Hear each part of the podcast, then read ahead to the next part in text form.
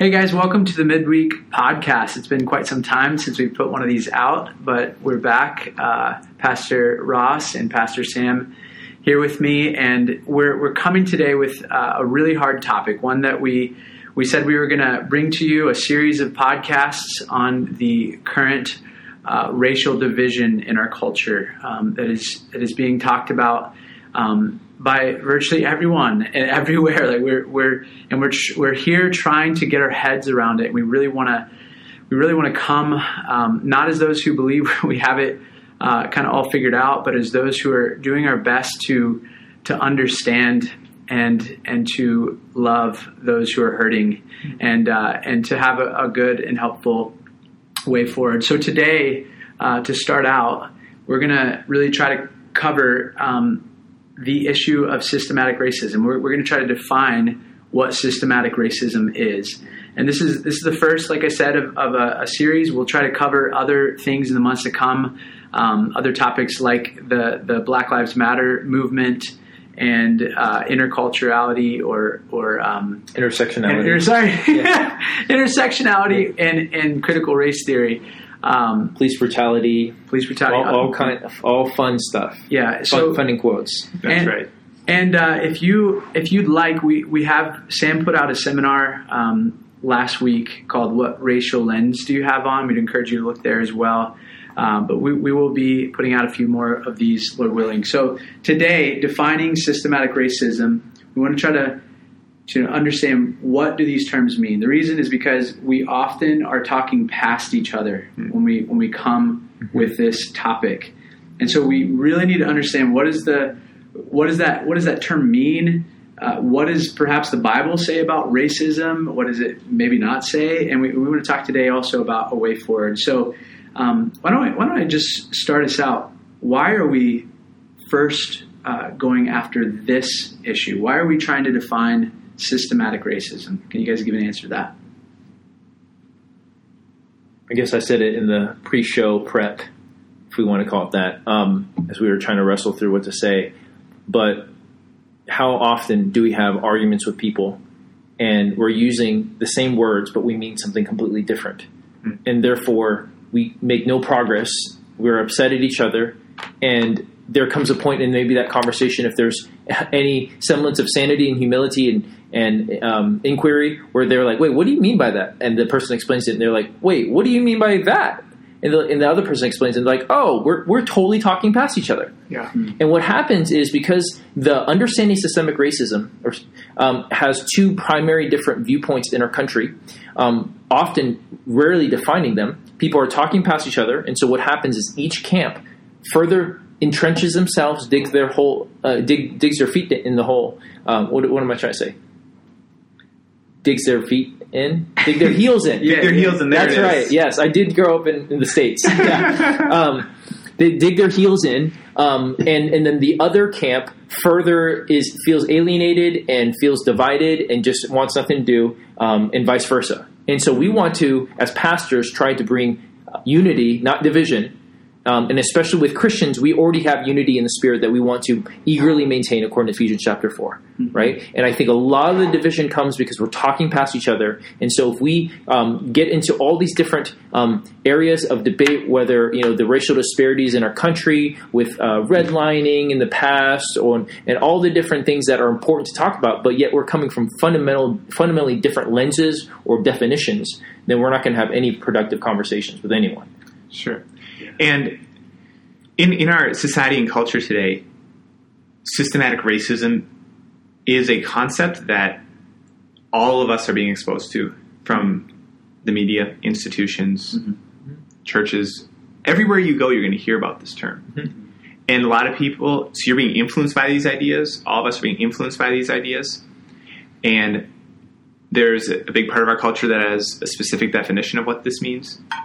And so, if you're not aware of what systematic racism is, you're going to find yourself reacting to something that you're always being influenced by and receiving and hearing, but you may or may not even know yeah. what it's called. And, and yeah, this is a big cultural current concept in our society at this moment. That's right.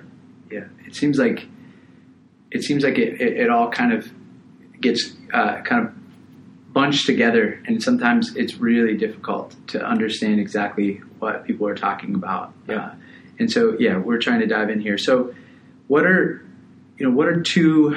There, there are a couple different understandings of racism in our culture. Should we go there now? Yes, I think that's helpful. What are the two main understandings of racism in our culture right now? Yeah. So um, one is one is individual, and that is that racism is done by people making decisions and are acting on attitudes that are racist. Hmm. Um, so if someone says, "Man, I'm the victim of racism," then it'd be all right. Show me the person who committed racism against you. That's the only possibility for what racism is. The other is structural, and it's that society's institutions or systems of relating to each other, um, whether either consciously or unconsciously, have an impact that disadvantages people of color. So, um, the way we educate, the way we tax, the way our neighborhood, uh, local governments work, The way we police. the way we police, Mhm. um, it's done in a way that, whether intentionally or not, disadvantages and hurts people of color. That's right. And so, so those are kind of the two uh, definitions of racism. And so, um, one particularly thorny part of that is that if, even if you haven't committed an individual act of racism, if the second definition is true and holds, you can be part of a racially biased system that's hurting people. Mhm. Um, so that's Yep. that's kind of one of the flashpoints that causes so much controversy in Right. these discussions. Which makes Yeah. sense why people talk past each other and get frustrated because if you come from an individualistic framework of racism and you're being um, charged with being complicit or guilty of being part of a racist society, a racialized society, and you're um, part of a system that oppresses uh, people of color, then you're going to have a lot of issues with it yes, because you're like I have because to be individualistically racist, it's individual, it's conscious, it's overt, and so uh, many people who hold that definition are going to think about hate crime, very specific. You know, calling someone uh, a derogatory word, or it's someone hurting someone physically. You know, doing something very clear and overt, and therefore, if that's their framework, to be even associated with racism at any level is abhorrent to them yes, while they may have prejudices in their heart, they cannot accept that definition because their understanding is very explicit. Mhm. And yet, systematic racism or structural racism is more covert. It's not as, um, it's a little trickier to define. right. Um, and so, one of the things that we thought would be helpful is talk about some of the most common definitions of structural or systemic racism by many of the sociologists. Yes. One of the challenges is that there's not one definition that everybody quotes. Hmm. So you look at a, a number of different authors. You know, if you look at the top three best-selling books on Amazon on race right now, one being you know how to be anti-racist um, or or white fragility, they're going to say things differently and they're going to emphasize different aspects, and they're not actually all going to agree. Even the ones who are friends. So, um, so let me give you a couple ones that I got. Um, some that I found, and some that was from the help of Neil Shenvi, which his article on systemic racism was helpful for me. Um, here's one um, from How to Be an Anti-Racist. So, and I quote: "A racist policy is any measure that produces or sustains racial inequity between racial groups." Racial what? Is it inequality Inequality. or inequity? I guess that Inequity. means the same thing. yeah, yeah. I just never heard that word. Racist policies have been described by other terms institutional racism, structural racism, and systemic racism, but those are vaguer terms than racist policy. Um, so, racist policy says exactly what the problem is and where the problem um, is and where the problem is. Exactly what the problem is and where the problem is. Wow, can we cut this in post edits? Um, we don't have anyone does that. So, anyway, if you want to help us with that, let us know. Um, so, uh, that's one definition. I'm not going to read all the definitions, but um, if here's one more um, from uh, DiAngelo uh, from his Everyone uh, Really Equal. I forgot the other co-author. Racism refers to white racial and cultural prejudice and discrimination supported by institutional power and authority. Now, when I'm, now I'm speaking as Sam Choi. This is key because their understanding of racism is prejudice plus power mm-hmm. not just prejudice. You have to have power, institutional power. Okay, back to DiAngelo. Used to disadvantage whites and the disadvantage of peoples of color. So and then so racism encompasses economic, political, social, and institutional actions and beliefs that perpetuate an unequal distribution of privileges, resources, and power between white people and peoples of color. And one final short one from Derrick Johnson. He's the president of the NAACP. Systems and structures that have procedures or processes that disadvantage African Americans. Mm-hmm. All right. So there's more definitions out there, but what they all have a, as a common theme is that systemic racism does not primarily refer to overt acts of racial hostility, but to ideologies and policies that produce racial disparities. Yes. Okay. And that shift in definition probably happened in popular culture in what the last decade or so. Yep. Mm. And I don't think sociologists did America a very good service in making that shift and then using the same word that used to mean something else. Yep. I think that creates a lot of the problems we're having. Right. Is that people grew up, a lot of people in this country, understanding racism as an, evo- an overt action that I commit or don't commit. Mm-hmm. And now, all of a sudden, that term has changed definitions to mean a system that disproportionately affects a people group. So this is where we're going to have a little fun on this podcast. I will I would disagree with you with respect. Okay. Okay. So if we say we've changed the definition of racism, I would I would grant that with you. Yes. But when we're defining systemic racism, then that's I think that definition has a longer history, especially from oppressed groups like people of color have understood systemic racism being tied to structures and power more than overt, oh, my master beat me. Sure. And so, especially when when we at a, as a country were were most uh, um, laws were most racially motivated. So think you know hundreds of years ago, Yes. um, they definitely thought through system through systemic lenses. yes. Yeah, I agree with that. Yeah. I so I that. think where it's fair with the sociologists, they're not saying we're redefining racism. Well, some of them do. Yeah. But we're, we're saying this is what systemic racism, which is the whole purpose of this podcast, right? Right, but if but if racism is prejudice plus power, it has to be systemic. Okay, there, there I'm with you. Yeah. Okay, so whereas, that's whereas where- in previous popular discourse, it didn't have to be systemic. That's right, Like that's if I said you're a racist, I'm not me. Like several, like when I was a kid, Yeah. that meant man, you did something mean to a person of color. Not you're participating in this Yes. system. That's true. That's Yes. true. There, there has been a transition that I think threw off a lot of people, but not everyone. and it wasn't very communicated very Yeah. well. Right, right. and some, and, and that's Yeah. that's the nature of the the brokenness of our society is where we do do not clarify our terms and we speak past each other. Mhm. And so, and then so people who have operated out of that lens for years before, they're like, "Don't you get it? Obvious." And then people who have not operated that are befuddled, and usually in in their pride, and this is not on them. This is not good. Instead of saying, "What do you mean?" they then just react, and Sure. that's that's the slap on the hand for those, especially majority culture, who have um, been just reacting instead of saying, "Okay, wait, why do you say that? What do you mean by that?" Right, and so both one side needs to define their terms and be clear and try to help people transition, understand what they mean. The other side needs to press in and say, "Wait, why do you say that?" Sure, but also when when racism means you basically did like the worst thing a person can do, and all of a sudden it's changed to mean you can just participate in something that's Sure. bad. Sure. You can react very very strongly to that term. It- it and makes it's, sense. it's somewhat ex- understandable. Yes. You know, yeah, totally understand. Yeah. and, and I, I responded that way too. Mhm. Like I, I had that visceral reaction against uh, being um, at all associated with racism. Right. Um, you know, and so me being Asian American, I, I'm in a kind of a weird limbo kind of place. Um, but but I, I can get it. But so so if racism, if we take systemic racism by the common definitions, do we affirm systemic racism exists? By the modern sociological definitions. It's a good, good question. Well, okay, if we boil it down. Well, okay, okay. One clarification.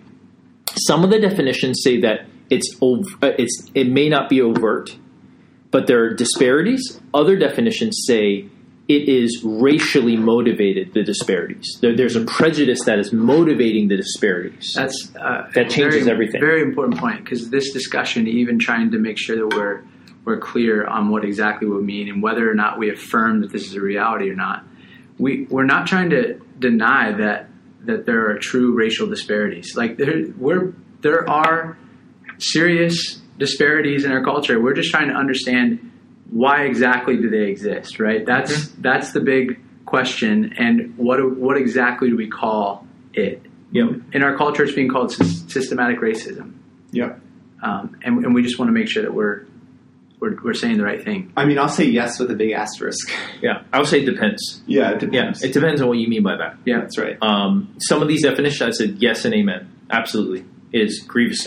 We got to do something about it. Sure. In others, I can say yes and amen, but I can't go with you all the way of the reasons why there's always disparities, and we need to talk about that soon. Mhm. yes. Yeah, I think I'm a little more sure, um, not quite in favor of the way they're defining the problem.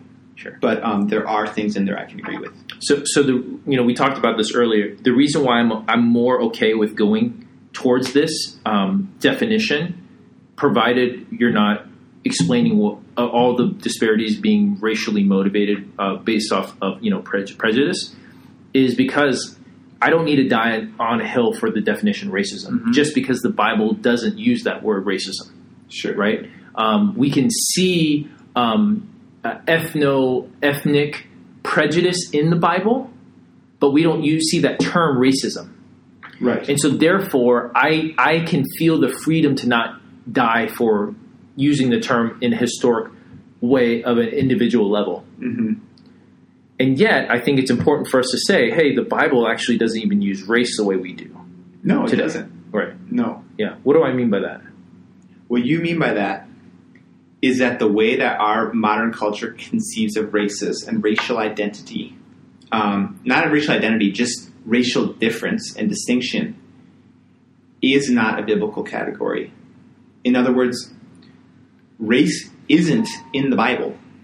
Um, one verse that comes to mind is Acts seventeen twenty six, and he made from one man every nation of mankind to live on the face of the earth, Hmm. having determined allotted periods and boundaries for their dwelling places. Mhm.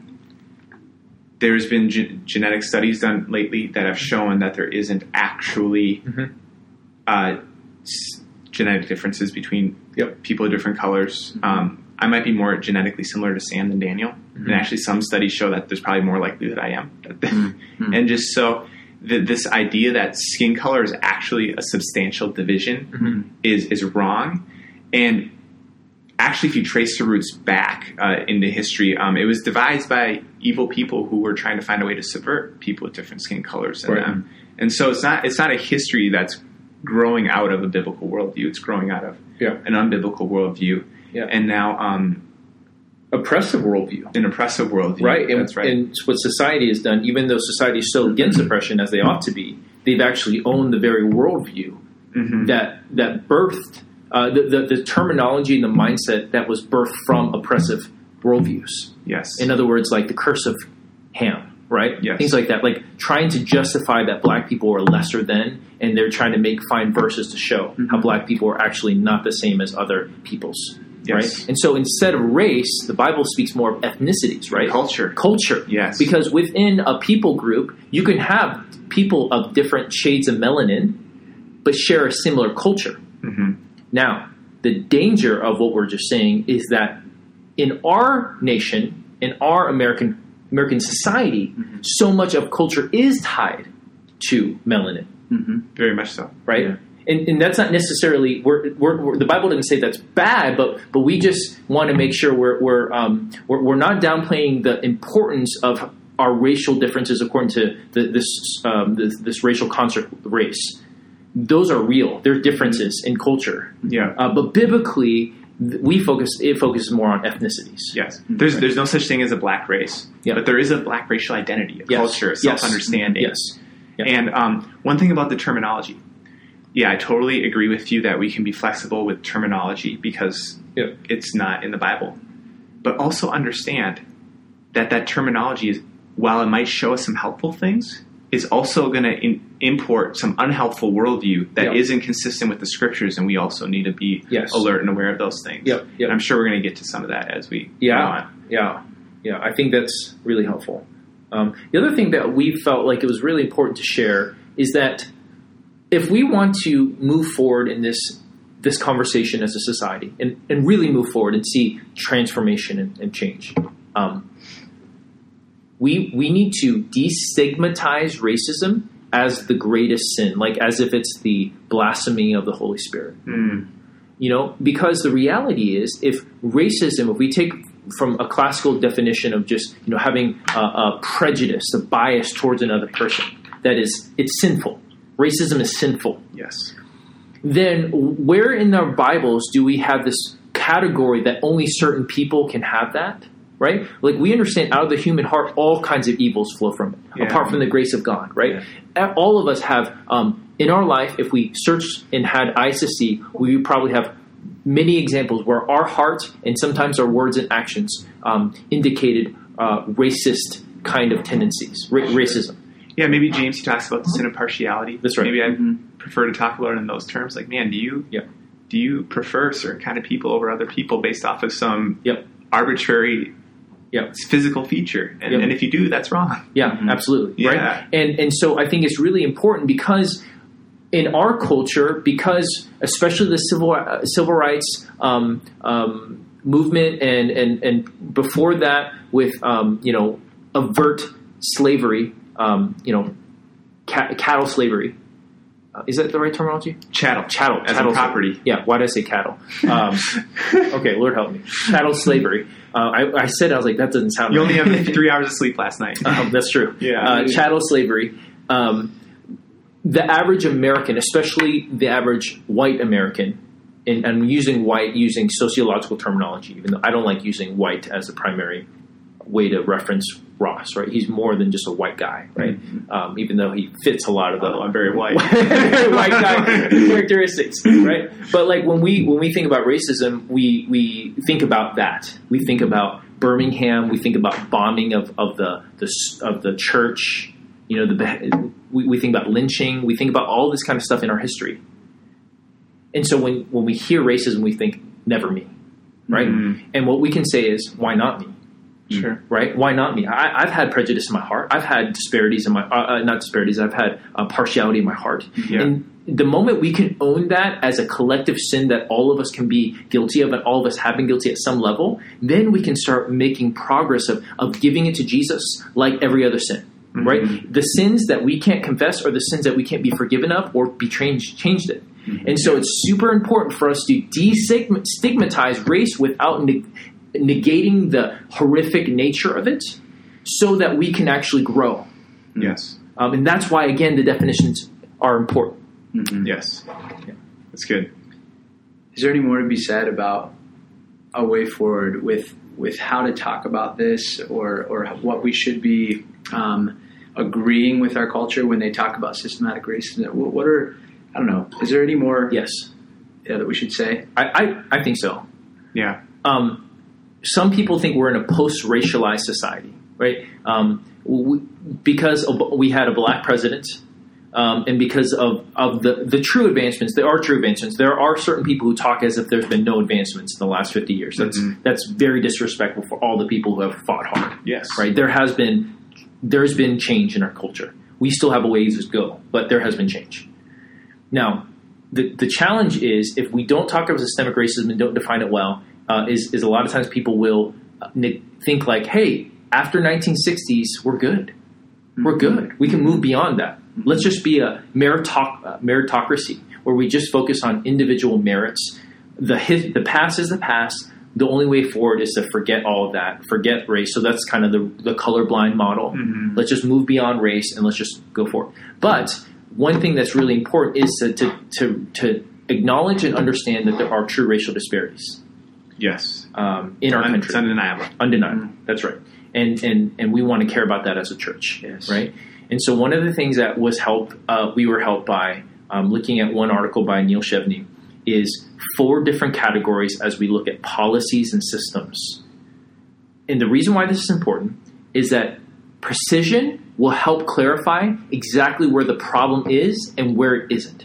hmm It will not do for growth if we talk about something as a problem when it actually isn't a problem when it, when the problem is something else right and so just like a doctor who misdiagnoses uh, a- a certain cancer will have disastrous effects long term. So, to us, if we approach a disparity and call it um, and try to diagnose it wrongly, then we're ultimately going to cause greater disparities. Right. And which that's probably pretty likely that there is some sort of misdiagnosis going on. Yeah. Considering our country has been trying to treat this disease for the last 70 years and Yeah. seems to have deteriorated in some ways. That's right. That's right. And and the and the fact that we are led as a nation primarily by non Christians who Mhm. don't have the Spirit, they don't have the Bible as God's truth mm-hmm. to direct them. So they're going to come to faulty conclusions, faulty diagnoses, mm-hmm. because their worldview is is inaccurate. Mm-hmm. Yes. Um, they don't get the real sin issues of the heart. So obviously, you're going to make mistakes. And so we, as the church, the the city on a hill, we want to see with clarity by the Spirit through the Scriptures, by, uh, based off the Scriptures, uh, where where the heart of things are, as much as we can. That's right. Um, and so here are four categories from Shenvi. I'm going to try to read it slowly. Hopefully, you can catch it. Law number one are laws or policies that are intended to harm people of color. The second category is laws or policies that unintentionally harm people of color. Do you see the distinction? The first one is it's it's willful, it's intentional. We're trying to hurt people, therefore we're creating a law, like segre- segregation laws. Right? You can't marry a black person if you're white. Right? Those are intentionally harming them. Mm-hmm. Yes. Now, there also could be laws that are unintentionally harming people of color. Mm-hmm. They may be meaning to do something else, but in as a unintended consequence, people of color hurt. Here's a third one: unconscious biases that harm people of color. In other words, we all have unconscious biases towards other people that we need God to reveal and expose, and those can be um, eking out sideways in our relationships uh, and in systems. Number four, finally, harm from historical racism that can, continues to be felt by people of color today. In other words, something like redlining has still effects on our modern maps. You look at redlining map in many cities, and you look at our modern maps; they're almost still identical. Yeah, Their modern reality. Um, we're still feeling the effects of past policies that were intended to harm, and some that were unintentionally harming them. So then we need to. So the reason why these fourfold um, uh, uh, framework is so helpful is then we can have a productive conversation and say, "Hey, is this policy made by people who are trying to kill, you know, like hurt black black people, or or is it by people who love black people, but they're just bad at their job?" Right? Like Right. that changes things completely. Like Right. they could be black people, right? So like we even have a black police chief, the first black chief, police chief in our history in Minneapolis, right? And so he wants to do well, but some things that are going poorly, do we say you're doing it because you're intentionally trying to harm black people? Or you're Right. saying maybe you're not doing well at your job. hmm Or you're inheriting lots of baggage and it's going to take a long time for you to change things, right? There's lots of things, but to immediately say because there's disparity in the way black people are treated uh, by police in Minneapolis, if we look at any stats, we say that, therefore it's because the police chief, who's the foremost person in power within the police force, therefore he's racist, Right. right? That would be a faulty conclusion, or at least it'd be a it would be a hasty conclusion. Perhaps he is, but we Right. need to have that conversation. Why? Right? Yes. Yes. two minutes. Um, till we're done. No. Yeah. Yeah. Yeah. If we want to do the thirty minutes. Yeah, we're trying to do this in 30 minutes, friends. Yeah, yeah. Yeah. And so I'm looking at these, and um, as as as I look at the situation, I, I find it hard to conceive of that there's a number one anymore. Okay. right? Like, there's not people saying, I want to pass this law in order to hurt people of color, and people voting for that and saying, okay, let's do that. I'm looking at number two, and I agree that these do exist, unintentional ones. But I wouldn't define a lot of them like we're hearing from the sociologists and the politicians and the media because it's often so vague. No one can. Uh, people are having so much trouble pointing at uh, what exactly about this policy today is bringing harm or detriment to this community. Number three, I do believe that a lot of us have unconscious biases. I believe that I have unconscious biases that I am working on repenting of, Mm. and um, and God's really used this season to show me Mm. these things. Mm. However, I don't. I'm not aware of any evidence that shows that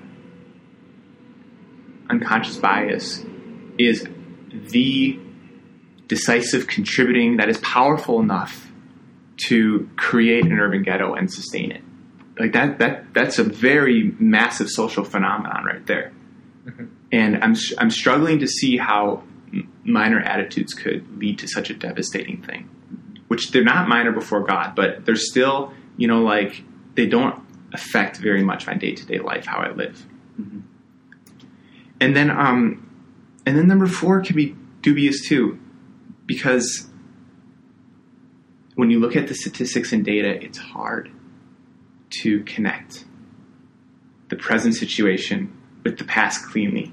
There, there seems to be counterexamples. There seems to be problems with the data and evidence that would suggest that today's present state of affairs is owing to like laws from the past when there seems like there's other more likely explanations.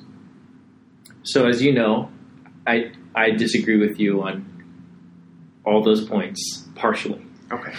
but I respect your position. Yeah. Um, and I think our time is limited, so I, f- I feel like I can't get into each of them. Um, but w- hopefully, we will get into further in, in further um, podcasts. I thought it'd be helpful for us to look at one disparity in Minnesota Okay. to bring it home because this is for our church primarily and for others in Twin Cities. But as of 2015, black um, black people in Minnesota have the 47th worst high school graduation rate. Sure. 47th. I mean, there's not a lot of there's not a lot of states worse than us. That, that's worse than a lot of the, the, the southern states who have. Yep, right. And we're a blue state. Yeah. We're a democratic state. We have been for decades, right? Um, another thing that it's important to, and so that so black people would be at a 61% graduation rate according to 2014. Forgive me, and this is from mncompass.org. It's tracing some of the disparities and how much movement we've had over the years. Here's something even crazier. The rate for graduation for Hispanics is 72%. Um, oh, shoot. I'm looking at the wrong chart. Okay, let's try that again. Okay, it is 2015. Yep. The black graduation rate is 62%, which is the 47th worst in our country. Hispanic is 66%, which is 49 per, 49th worst in our country. Hmm So, proportionally to the country, Hispanics have a worse graduation rate than black people, Hmm. proportionally to our country, even though they have a 4% higher likelihood of graduation in Minnesota. Sure. Now, why do we bring this up? Well, this is a significant. When I first read this, I was deeply saddened. Hmm. That's crazy. That's a huge uh, amount of people not graduating, Yes. right? Um, we're talking 34% of black Americans not graduating in Minnesota. hmm That's terrible, hmm right? And we just know that if you don't have even a, a high school degree or a GED, I mean, the, the, the options for, for you to get out of poverty and to have a healthy living, it, it just goes down significantly. It right? does. It's, Right. It's, it's a death sentence. The stats are clear, Yeah. and there's there's unanimity among sociologists. Mhm. And yet, then the question is, as we want to go about things in a healthy, wise way, is why is it that? Why is that the case? Hmm. Now, the lazy qu- answer would be to say racism. Mhm. That could be, it could be, and I do not personally have the education at this point in the research to say why all the reasons. And one of the things that it's important to say is that these things are complicated. There's so many. There's sociological factors. There's there's cultural factors. There's uh, legal factors. There's the history of our of our area and different migration movements and gentrification. Like there's so many different factors, and to be able to weigh all of that and synthesize it and trying to come up with takeaways and say it's because of this and because of this and in 1945 this happened, which creates a ripple effect of this this this this. That's very hard to do, and it's very lazy and easy just to say it's racism Sure. and it's also very easy to say it's not racism. Sure. You got to do the hard work, and that's why I think this disparity is a great example to say, okay, then we have to say, is this were there laws that intentionally harm people of color that created this disparity? Forty seventh worst high school rate for Black people, or are the policies currently in place that are unintentionally hurting the Black community? Mhm. we can kind of break that down. And do you see how these questions, these this these the fourfold framework really helps think through spe- specific policies, and then we can then vote, and then we can speak into it, and then we can come as communities and see, okay, oh, we need help in these areas, and so we can bolster that up rather than just blanketing it's racism. Right. It could be.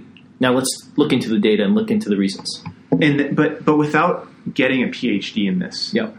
I think common sense can tell us that the definitions of systematic racism Mhm.